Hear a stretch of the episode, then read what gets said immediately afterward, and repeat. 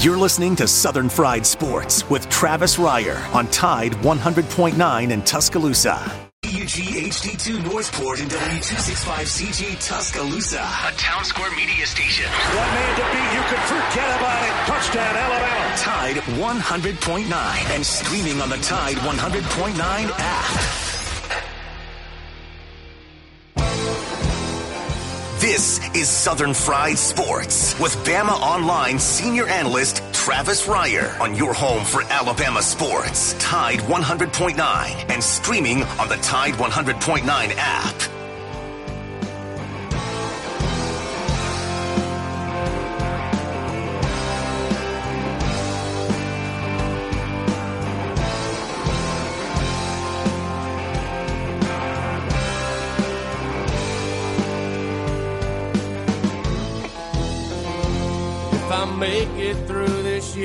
Think I'm gonna put this bottle down. I guess as time goes on, I'll grow to miss it less than I will now. And I think I'm gonna tell her that I'm gonna go away for a while. Till I can get this demon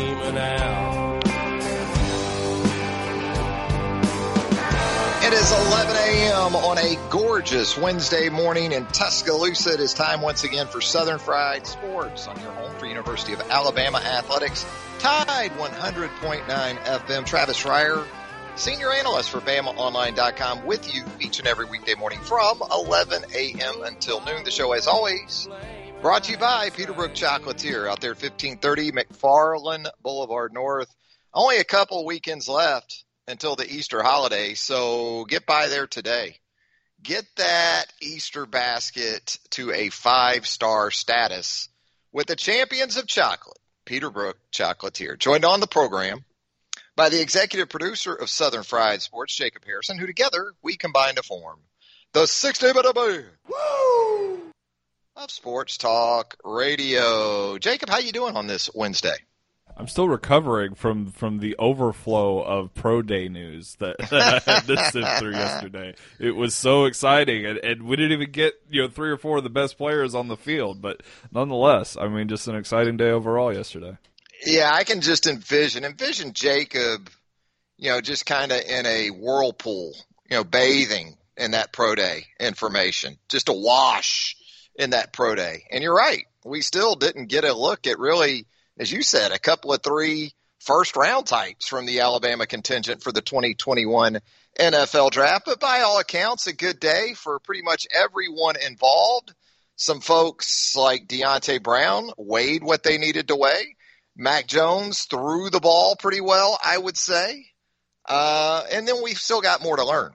I guess it's next next Tuesday. We got another pro day at UA. So that'll be sort of you'll have private workouts too. I guess they're still doing private workouts this year, even with the COVID protocols. But I'm going to guess if you had NFL executives and coaches over at UA in the Hank Crispin Indoor facility yesterday, uh, that'll be the case again next week, and then perhaps for some private workouts as well. You can check in with us, by the way, if you'd like to, at 205 342 9904. Some big news from Alabama football. First rumblings of this came from the Athletic yesterday and Aaron Suttles, and then made official this morning. Jay Graham. Jay, we hardly knew you. Jay Graham out as Alabama's tight ends and special teams coach after what, a month, two months on the job?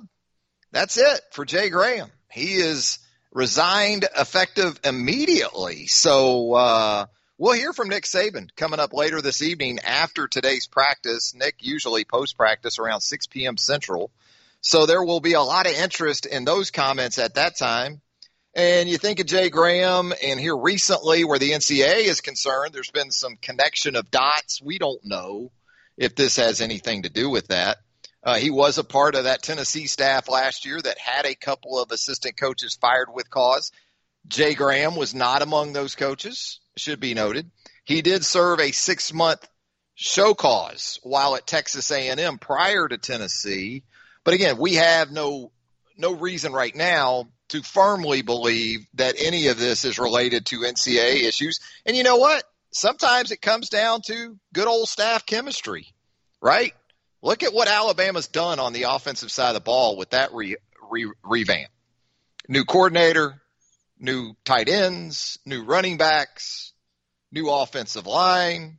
You don't know until you get all these guys together in a room on a daily basis and get them on the practice field together. Sometimes that can be a part of this. We'll know more for sure from Nick Saban again coming up later this evening. We have a lot of hoops to get into as well today on the program. We've got Cecil Hurt coming up at 11:15. We'll do that with Cecil. We'll get into some pro day later in the program. Chase Goodbread, my good neighbor of NFL.com. Chase going to jump on with us. He was uh, very much involved in the coverage of Pro Day yesterday where Alabama is concerned. So we'll get Chase's thoughts, his reacts, as they like to say in the business, from Pro Day over at UA on Tuesday. How about that? 205-342-9904 is the Peterbrooke Chocolatier studio line. Coming up at the top of the hour, you're going to have the Alabama women's basketball team taking on Maryland. Second round action. The Maryland Terrapins averaging 91.5 points per game. So to all the clowns who say, well, women's basketball, man, it just doesn't do anything for me, man. You know, well, Maryland is averaging 91 and a half per game. That's what Alabama has in front of it coming up at noon on ESPN2. Crimson Tide, obviously a big underdog to the second seeded Terps. Uh, because when you look at what Alabama likes to do, Alabama made 11 threes in that first round win over North Carolina. Well, Maryland shoots the three at a near 41% clip and shoots, uh, makes 16 free throws a game. Assists per game, 20. 20 assists per game? That's crazy. But you'll have that at the top of the hour. And then, of course, coming up on Sunday, we're going to have the Alabama men taking on UCLA, 6:15 Central on Sunday evening on TBS. The Ticket Man, the Ticket Man is showing he's showing no compassion, I don't think. You know, I don't think he's he's really trying to help Alabama fans get to this game. Already restricted attendance in an arena that sits 9,000 when at full capacity. Upper 400s for a ticket right now. Get in price on the StubHub for Alabama UCLA on Sunday evening. Uh, stylistically, uh, you know, UCLA somewhat similar to Maryland, except except the big difference to me being that UCLA has a true point guard in Tiger Campbell.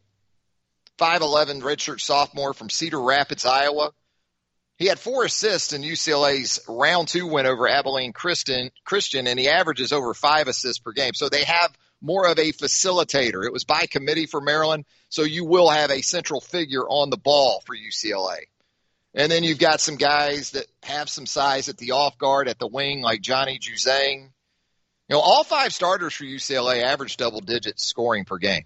And Juzang is a Kentucky transfer, as you might recall. He was a top 30 guy coming out in the class of 2019. He actually played in 28 games for Kentucky uh, a year ago. So uh, some interesting matchups once again. You got to give Mick Cronin, head coach for UCLA, a lot of credit. UCLA lost arguably one of its top two players, if not its top player, in Chris Smith, to an ACL injury back in early January. And he was averaging 12 and a half and six and a half rebounds per game at the time of his injury. And here are the here are the Bruins. You know, had to win a first four game just to make the main draw. And that's not an easy job at UCLA. Mick Cronin left the comfort of his alma mater at Cincinnati, which John Brannen, former Alabama assistant, is very thankful he did because John uh, went right into that Cincinnati job behind Mick Cronin. Cronin leaves his hometown, his hometown job, his alma mater, for a UCLA job that frankly had been deemed largely toxic here in the last few years, if not beyond the last few years, really post Wooden. It's been sort of the the Alabama conundrum post Bryant. You know, there's been some flashes. You know, there's been a national championship, but uh, or two, but it hasn't been easy post John Wooden there in Westwood. Uh, and really, Cronin's first team last year was headed to the NCAA tournament before the COVID hit Cronin, by the way, another Pitino guy. He worked under Rick Pitino at the University of Louisville. Let's go to the Peterbrooke Chocolatier studio line right now. We've got Corey up with JR on deck. Corey, how you doing on this Wednesday morning? Hey Travis, how you doing this afternoon? Good, man. I got a quick question for you. Um, how do you think Alabama will be able, softball will be able to uh, balance the loss of Bailey Dowling, and do you think it will be will still be able to win the SEC without her? Yeah, that's tough. I mean, you were already coming into a season without arguably your best positional player uh, in Skylar Wallace moving on to the University of Florida. So, uh, yeah, that the, the, the in that vein, uh, along with the injury you had to KB Sides earlier in the season, a couple of injuries that you've had, a couple of three now. You had Claire Jenkins a year ago um, that was dealing with a, a situation of her own after an ACL. It's it's been a rough stretch. So, uh, you know, it's it's difficult because it's right up the middle of, of the defense as much as anything. But then what Dowling also gives you uh, at the plate. I mean, you saw that in the Auburn series with the big three run homer. Um, but uh, it sounds like an injury similar, I guess, to Claire Jenkins a year or two ago, right? And um, you just hate it for her first and foremost. But there's no doubt that we talked about it earlier in the season. There's just not there's not a ton of depth. I, I'm talking about just plug and play type depth that we've seen from Alabama in some years. So it's a hit both ways. It's a hit to the middle of your defense, and it's a hit right there in the middle of your lineup. It, it'll be tough. You think this will cost Alabama in the long run?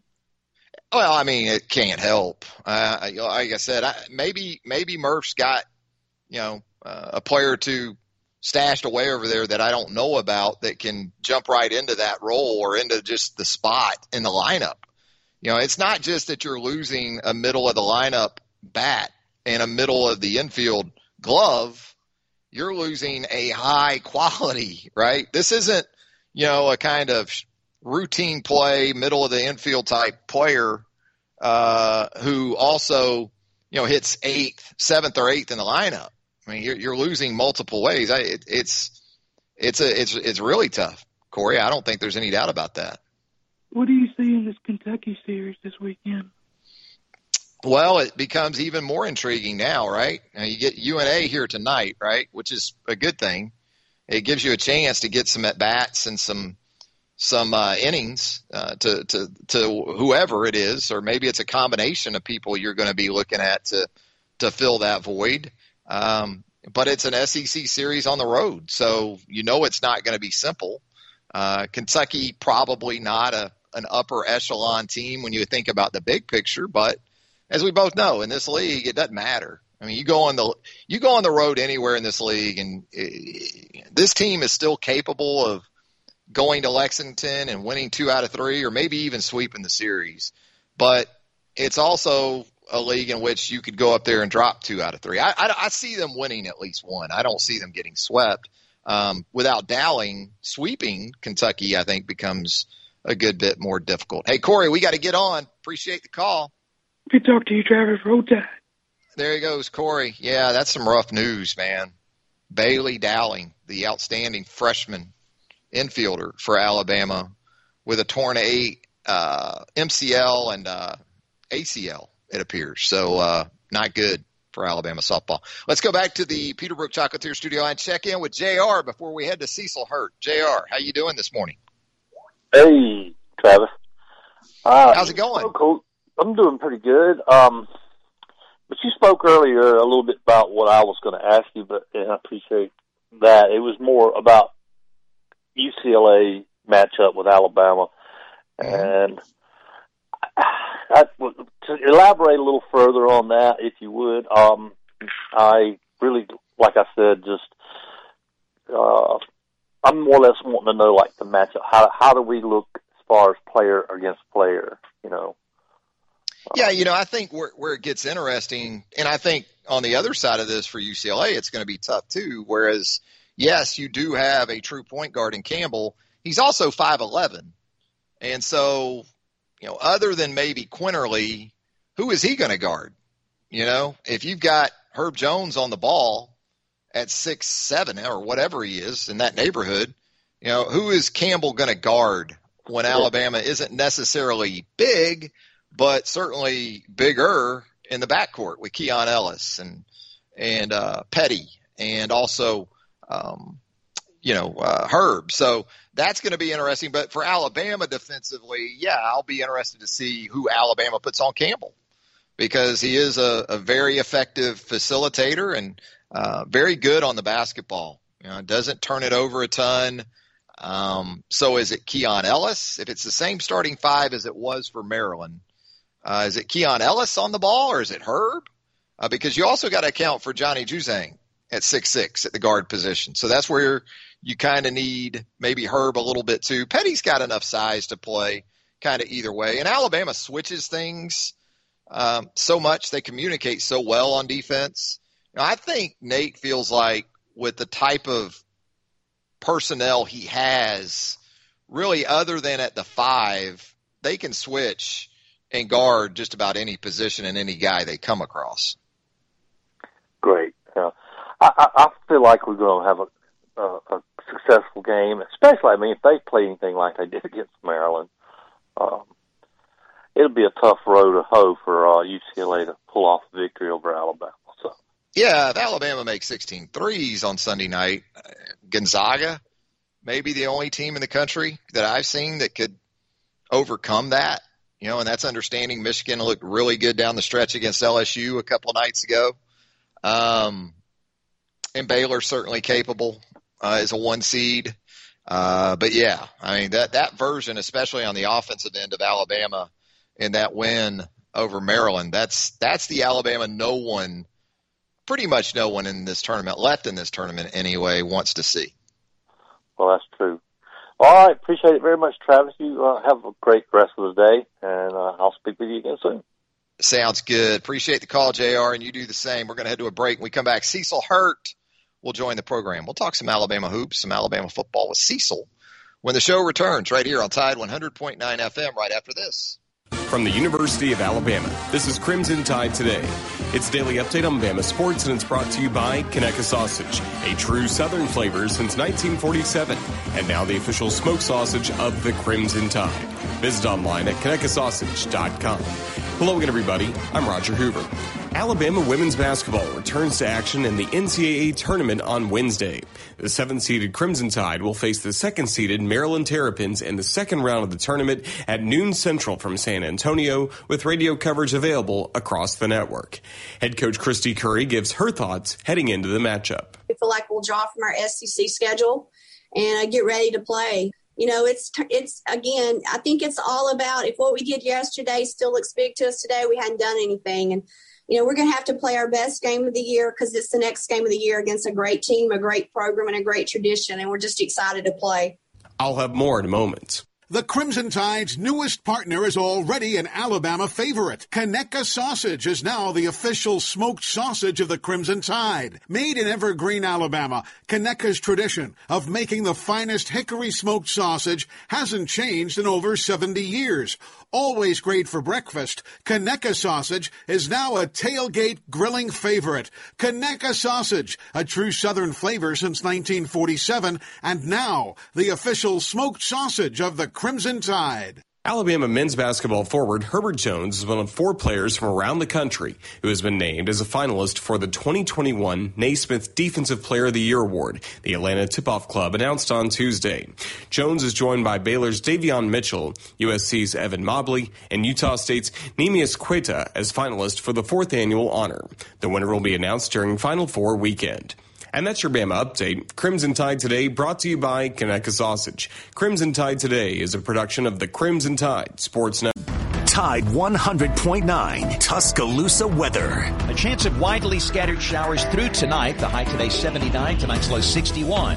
Tomorrow mild and breezy, some morning rain possible. Thunderstorms by afternoon. Those storms could be severe with potential for tornadoes. The high at 78. I'm James Spann on the ABC 3340 Weather Center on Tide 100.9. It's 67 degrees in Tuscaloosa. Tide 100.9. For more coverage of Alabama football, visit us at Tide100.9.com or download the free Tide 100.9 app. The Crimson Tide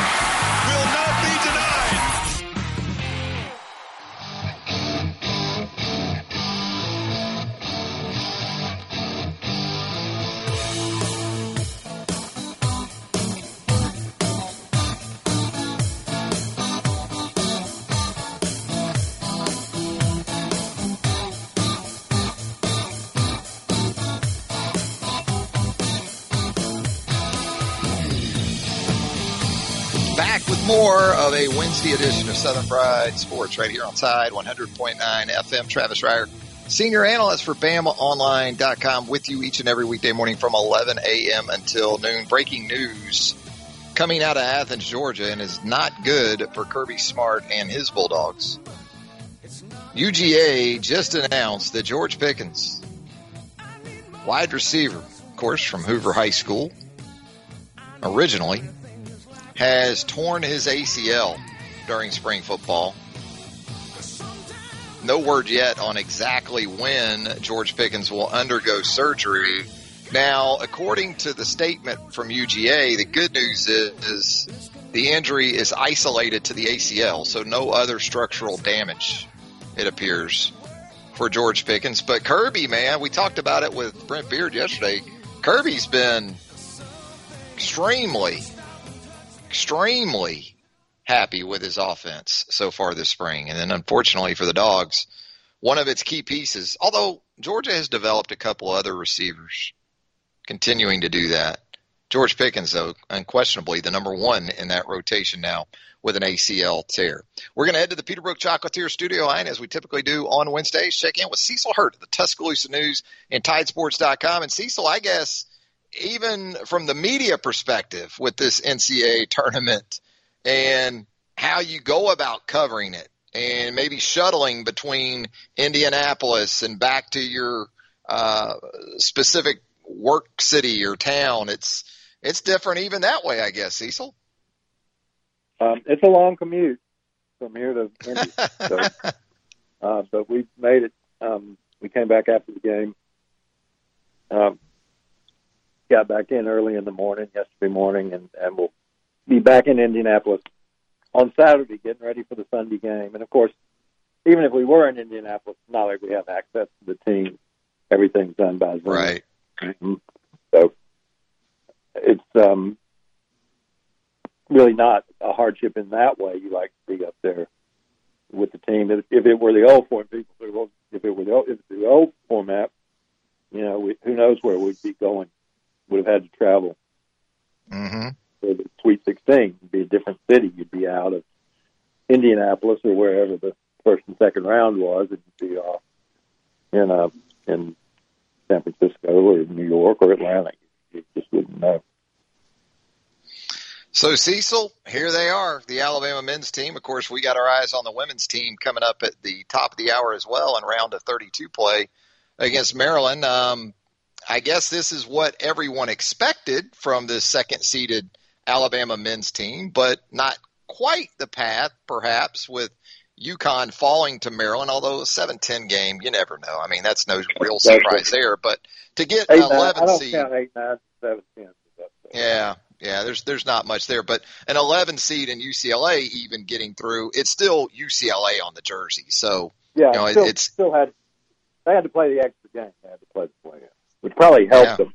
You know, got pushed to overtime, but if you survive it, um, gives you some confidence. And then their uh, their next two rounds were, were I thought good matchups for them, particularly Abilene Christian. I think that would have been a good matchup for anybody. we've been talking a little bit about this matchup for Alabama coming up on Sunday and how UCLA will present more of a defined true point guard uh, in Campbell on the basketball, Yeah, whereas that Campbell. wasn't the case a couple of nights ago with Maryland. Right. You, you think of UCLA, and I think some of their fan base thinks of UCLA as, as it's funny if you if you are in Los Angeles and cover some basketball out there, and, and or where it's such a Laker town and a Showtime Laker town, you know, Magic and Kobe, um, LeBron, and so forth, and UCLA fans aren't accustomed to being 337th in the nation in tempo. Mick Cronin's a, a very familiar with that. That's always been his style. But yeah, the, the as Nate Oats calls it, the uh, you know, point guard with the ball on his hip. You know, getting the offense set up. That's that's what they like to run. Now they can certainly shoot the three off of that. Johnny Juzang Mm-hmm. shoots the three, and then they've got you know um, couple of bigs that that carry some weight down in the block, and, and that's the way they want to play. But they'd much rather see a and Alabama would much rather see them than Yeah, it's interesting because when you talk about matchups, I think most of the time you're you become transfixed on the defensive side of the team that maybe you're covering or uh, you're a fan of. And so when you look at it from the Alabama perspective, you think, all right, there's a 5'11 point guard on the other side. You look at Alabama's backcourt and, you know, who ends up with that guy. But we talked about this earlier, too. Something this Alabama team does especially well, and I think it's been a big part of their defensive success, uh, not only from a personnel standpoint, being equipped in a way that it can do it, but uh, the way they switch and communicate and you know they have the kind of guys that can guard different guys in this lineup. They do, and and may match up pretty pretty well with Juzang and Jaquez are sort of UCLA's two best players from from that standpoint. You know, six six athlete types. Juzang was a reserve at Kentucky last year. Didn't play very much. Um, probably wish they had him back the way he's been shooting his threes. Um, but they're on the court almost all the time for UCLA, and um, Alabama's going to make them defend, make them run, make them make them you know really get after it, and and Tiger Campbell as well. You know, you can have to guard Quinerly a little bit. He may have Herb guarding him a little bit, even though he's five eleven. Um, you may see some of that. So I think Alabama has more lineup versatility than UCLA. That is not meant to say that UCLA doesn't have good players because they do. You talk about the challenges that has been not only for Alabama, but just the teams up there in general, especially the ones that have advanced to the 16. That's a lot of time in an isolated area. Um, I don't know. Maybe in some ways they have more access because there's fewer teams now to what is available to the teams. Uh, I think that's I true a little bit. Okay. Yeah, um, I, I think that, that that's why Alabama went to the zoo. All the teams went to the zoo. Um, easier to take 16 teams to the zoo than 64 teams. Mm-hmm. So, um, you know, getting out a little bit, getting some fresh air. It's equal for everybody, so it's not a advantage. The the crowd maybe if you were to go on and face Michigan, um, you know, I imagine a lot of Michigan fans will try and be there. It's in the, it would be in the bigger arena. Uh, Hinkle has a nice atmosphere. I mean, I think Alabama will have more fans at Hinkle than UCLA for sure. So it's a probably in that sense advantageous. They both played at Hinkle. That's part of the assigning of the buildings is that they don't want to give somebody an advantage where they've played in Hinkle or Bankers Life twice when the other team hadn't been there. So, but yeah, you learn to uh, you learn to adjust. I think Alabama's guys are pretty close and um, handle it pretty well. Um, so it's uh, really not an advantage, a plus or a minus, but it is different. You know, you do have to have some mental toughness. Too. But I think I think at this level, at the Sweet 16 level, that's not an issue. But 16 teams that know that they can advance to the Elite Eight. I think the ticket man up there, Cecil, has a big Alabama script A hat on right now. You think? I think he likes them. Yeah, I think he likes them. There'll be a lot of there'll be some Loyola fans, and there'll be a lot of um, Nouveau Loyola fans, if you know what I mean. Um, the trendy team, uh, but it's not that far from Chicago, so they'll have they'll have some folks there when they play. Michigan will definitely have some folks. Again, no Indiana, Purdue, Kentucky, um, Ohio State, Louisville either didn't get in or didn't get to this round. So um, a little bit of Midwestern flavor, but not a not a tremendous amount. Where would you put? And I understand you cover Alabama. You don't get to watch all of the games, all the other teams, but of the point guards that are left in this tournament, where is Javon Quinerly right now? Would you think of those of those guys? Offensively, he's right up at the top, and he's been okay defensively. Um, but yeah, offensively, again, Suggs at Gonzaga probably, you know, lottery pick. Yeah, and and just a remarkable freshman, and probably um, had he gone to a football school, would be their quarterback as well. So um, I would probably put him Suggs first. I, I don't know that I get much debate on that. Depends on who you call the point guard at Baylor. If you call Jared Butler the point guard, I think Jared plays off the ball more than he plays on it.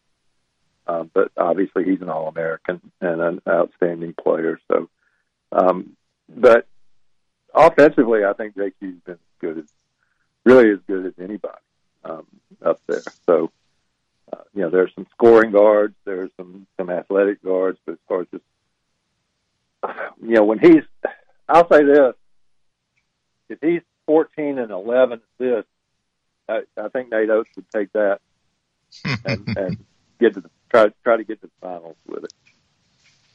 Cecil, could you hear the loud exhale coming from Tuscaloosa all the way up there in Indianapolis when Petty hit some of those threes in the second half against Maryland? It was it was great that we were in Bankers Life and there was there were several pockets of Alabama fans. You know, they weren't as noticeable as they were at Hinkle because Bankers Life's the NBA arena much bigger. But probably 30, 40, 50 Alabama fans right in front of where my media row seat was. And once Petty hit those two, they came, Alabama came down the court and threw the ball to John. He's 35 feet away. And in unison, like the Mormon Tabernacle Choir, all those 35 or 40 Alabama fans in front of me said, pull! You know, they were ready to die. Range didn't matter at that point. They just wanted one going up. Old Huntsville heat check for John Petty at that point, you know? He can Just go he can light up. That that one that he got is transition back. Um, you know, they're running the break. He's the secondary guy and um I think it was Shaq flipped flipped it back to him. That ball was going up. There was no question about it. And and Nate Oats was fine with that. Um, so, yeah, Alabama went from a nine point in that flurry where they were hit three. They went from nine up to twenty three up in two minutes and change, from nine to twenty three. Flammable, no doubt. And You know, and, and, guys like and Reese at nine, and Gary, at nine, Maryland at nine, Maryland has some hope. At twenty three, they got no hope. No. You know. No, no, no. Juan Dixon coming off that bench at that point. No, and and they were, you know, their guards were good. Uh, every one of the Big Ten teams that I've either seen or noticed, and, and I have not watched a whole lot of Michigan, so I'm going to exclude them from this blanket statement. Uh, really good big, you know, really good inside. Not the kind of quickness that you see in the SEC. Right. Well, and you got 40. If you're Maryland, you got 40 from your two guards, and you still lost by 19. I mean, yeah, yeah, that's but- tough, but you know. just not just not quick guys defensively. No. could- you did get forty. You also couldn't stay in front of yeah. And, and that's you just true. had clock broke on you. Yeah. Yeah, Yeah. yeah. So so now UCLA um, probably do a little better job of that, and um, again they'll try and uh, tempo it down as much as they can. But but the the thing about UCLA, the the other Pac-12 teams um, have played really well, and so you look at them in the twenty and nine, and um, but maybe that and their seeding, that being the eleventh seed, was was a little bit more of a function of being in a tough league than people wanted to give credit, including me. People wanted to give credit for. Let's talk a little football as we get out of here with you, Cecil, on a Wednesday. And obviously, the big news over the last 24 hours the departure of Jay Graham, the recently hired tight ends and special teams coach. The athletic uh, had the sort of first word of that potential yesterday, I guess it was. And then you and uh, a lot of others followed with the uh, report from UA itself that, in fact, Jay Graham has left the program. Um, Cecil, what, what were your initial thoughts on that? Um, well, like like anybody would be, I was surprised at the timing, but I don't know the circumstances. I'm not going to sit here and speculate. It may have been a decision that Jay Graham made for himself, or it may have been circumstances beyond his control. Um, but all I know is the statement, which says he resigned. So Um, I, I think beyond that, Nick Nick Saban's got he's got a post practice Zoom today. Isn't that right? I think that's right. Yep, he does. Not knowing what not knowing what day it is makes it difficult to know exactly that. But I try and update the calendar every couple of hours. Um, going to watch the women here and move back to football and basketball and basketball. Um, I don't know what Coach Saban will have to say about it, um, if anything. So, but until he does, I don't think we're going to have. I think we'll have speculation, but not information. There you go. There you go. Um, another crop of NFL players headed to the NF uh, of Alabama players headed to the NFL. Uh, pro day yesterday over at uh, Hank Crisp indoor facility, and seems like we had the conversation every year. Cecil, is this going to be the class that puts six in the first round and maybe more and matches or surpasses uh, the University of Miami for a, a single year haul of first rounders? Yeah, I, I think Barmore did what he needed to do um, athletically. Uh, he's one of those guys that, that probably is first. Uh, but FC Najee didn't work out yesterday. I guess he's going to work out at the next one. Um, but might be first. Surtain, I, I never had any questions if Surtain was first, obviously. But, um, he locked it down. I mean, locked it down tight with that 40 time. Um, you know, Waddle, DeVonta.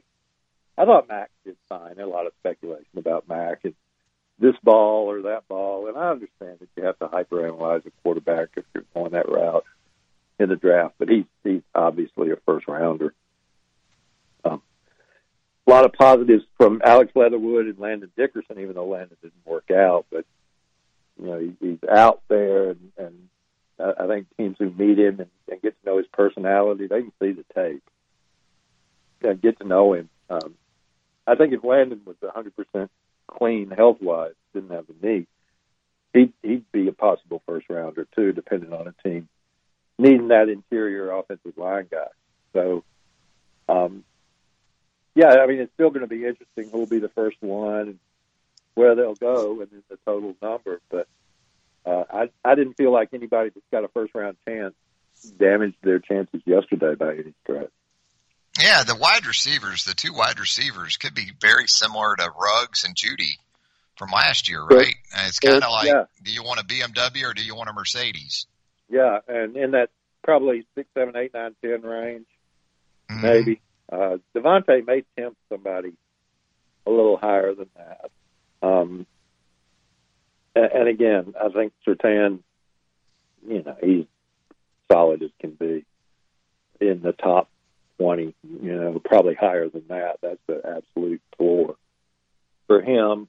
Um, Barmore, you know, Christian, Christian is, I mean, I think teams who draft Christian know that it might not be next year. You know, he might right. not you around, but um, he's that commodity. That that guy that's going to be 320 and running a sub five. Uh, and you don't if you if you wait around and pick, try to get those guys in free agency, you're going to pay a lot more than you'd be paying Christian next year. So a lot yeah, easier to dismiss, like yeah, a lot easier to dismiss interior offensive linemen than it is interior defensive linemen, right? I think so because defensive. You'll step out there for a defensive tackle that has yeah, boom potential.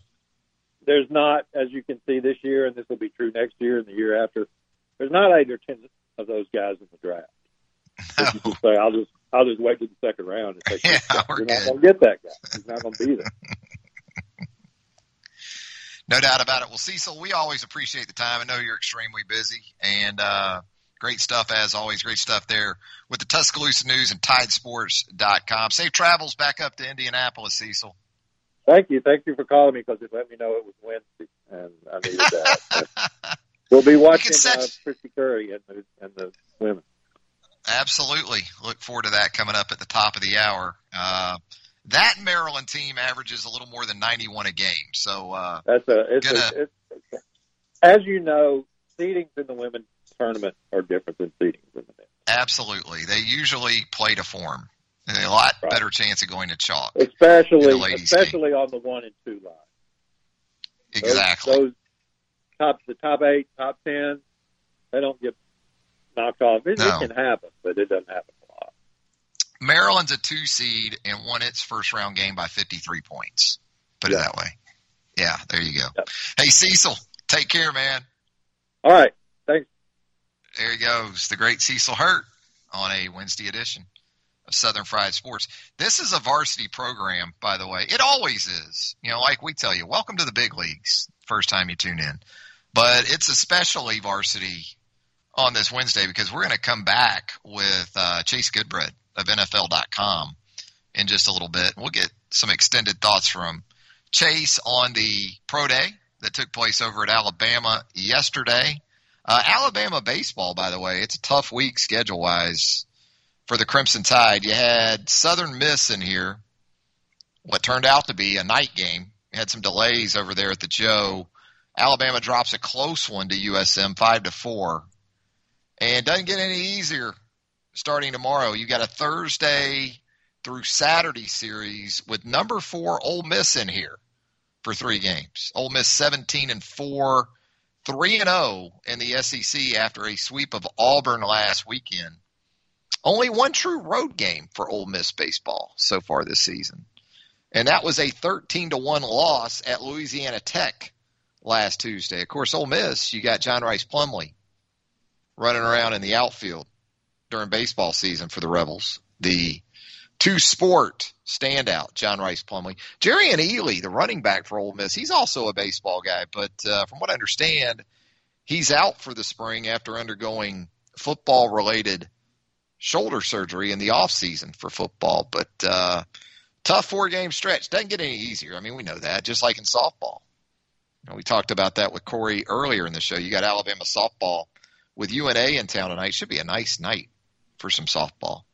See how Alabama continues to adjust to that very significant injury to Bailey Dowling before heading to Lexington to take on Kentucky in a Saturday to Monday series. So you're going to have Alabama baseball and Alabama softball spanning Thursday to Monday coming up over the next five days. We're going to head to a break. When we come back, Chase Goodbread, maybe his big green egg will make the show menu coming up. We'll see what Goodbread's had going on the green egg. Goodbread's green egg.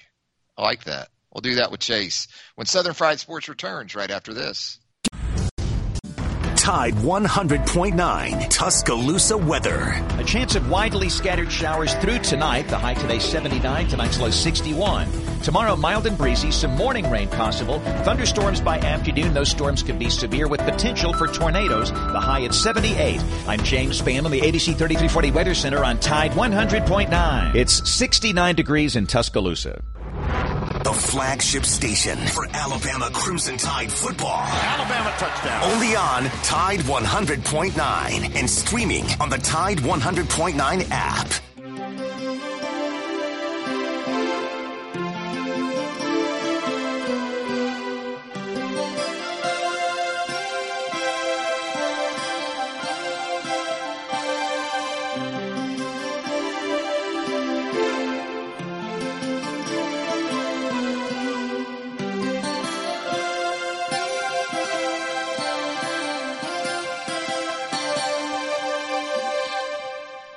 Halen dropped 5150 on this day back in 1986. Senior in high school, TR. How about that?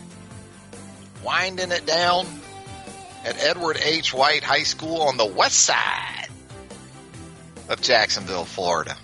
And this one also signaled the start of Van Hagar.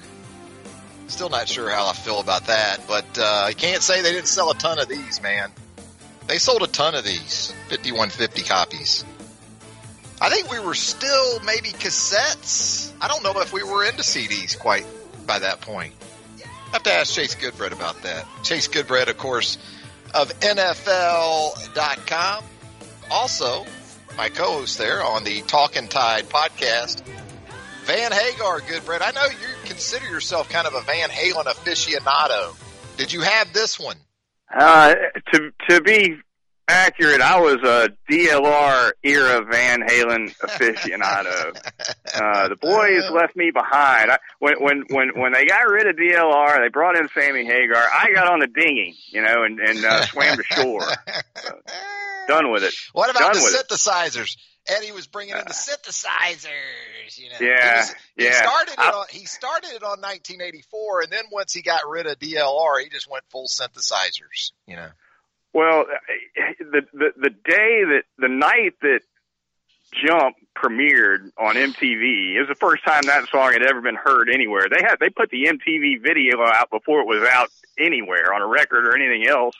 There's a lot of hype for it at the time. I can remember sitting on my living room floor and uh uh they they they, they start in on that they start in on that on that video and the first thing I see is Keyboards, Eddie Van Halen hitting on them keyboards and uh I, I, I damn near vomited, you know, right there. So It, they couldn't save you with Panama and Hot for Teacher. They tried to save you. yeah, they came yeah. with Panama and Hot for Teacher on on 1984. They did. They did. It, it was kind of a. It, it was kind of a uh, a signal, right, that things were Mhm. changing in that band, Right. and, and I, I didn't like it a whole lot. I, I grew to like Diver Down. Um, I grew to like uh, 1984, but I couldn't grow to like Van Hagar. There you go. Yeah. Yeah, I, I, I struggled with that one. And like I said, they sold tens of millions of records. So you can't argue with it. A lot of people dug it. But I think at the time this dropped, it really it really cast a shadow over the finish of my senior year in high school. It kind of sent it into a spiral, you know. Yeah. It wasn't the it wasn't the explosive sort of exuberance that I was anticipating there as a senior. And uh, of course, Chase Goodbread was right there in Jacksonville, Florida too. 1986, you were were you a young lad at Bishop Kenny, uh, Catholic? Was that where you were? 889. Uh, I would have been uh, in A the fall of frosh, '86. maybe. I would have been a sophomore. Yeah, I graduated spring Yeah, '89, so I guess fall '86 was. Uh, I was a Yeah. uh, skinny Yeah. sophomore, about 140 pounds, maybe. You know, just just uh, DB. nothing but a DB. nothing but a daggum Yeah. practice dummy out there. Held a lot of bags, Yeah. Travis. Held a lot of bags. He was a DB for the Crusaders of Bishop Kenny High School down there on the banks of the St. Johns River. That's where the rich kids went, by the way. You know, I was over there on the hard scrabble uh, streets of the west side. All the rich kids were over there at Bishop Kenny and Bolles. You know, those were the two well-to-do schools. That's where the the kids with futures went to school. You know, the rest Yeah. of us, we went to places like Ed White, Robert E. Lee, and and Sandalwood. You know, that was kind of our it's kind of our destinies. You, you you wouldn't know that by the vehicle in my parking spot. I'll tell you that. well, you went the journalism route. You know, everything Yeah. was great, and then you went Jay. Hey, uh, let's talk some journalism as it relates to NFL pro days, and specifically one at the University of Alabama yesterday. Um, all things considered, I guess from an overview perspective, Chase, did that sort of did that sort of play out the way you expected in terms of participants, and then from uh, an angle of of how those guys actually performed? You kind of it kind of did and i, I kind of felt like we'd see more guys do more things for reasons you and i discussed on the talking tide podcast a little bit earlier in the week and i, I figured that the absence of a combine might compel some of alabama's top draft prospects to do a little bit more and it really didn't happen. At the end of the day we we saw patrick surtain give NFL clubs a complete and full workout. So there, it probably starts with that, and, and Mac Jones, of course, headlining things with with a throwing session. Uh, you had Christian Barmore give um, give him something, you know, gave him a gave him a forty, uh, gave him position drills, uh, gave him the three cone, the short shuttle. Uh, he skipped a couple things. I think Barmore skipped the uh, jumping events, the broad and the vert. Uh, but you know, beyond that, it was it was uh, you know mostly down the line, you know, undrafted free agent type guys doing uh, workouts. Now they were around DeVonta Smith, Jaylen Waddle, uh, all of it, Najee Harris, all there and present and accounted for. I'm sure they were all interviewing with clubs.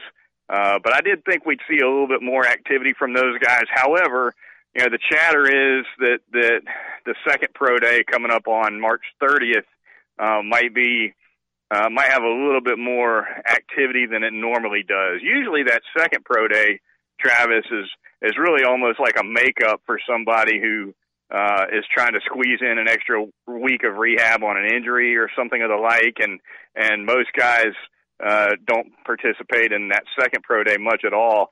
I'm hearing there might be a, a little bit more excitement going on for that second pro day.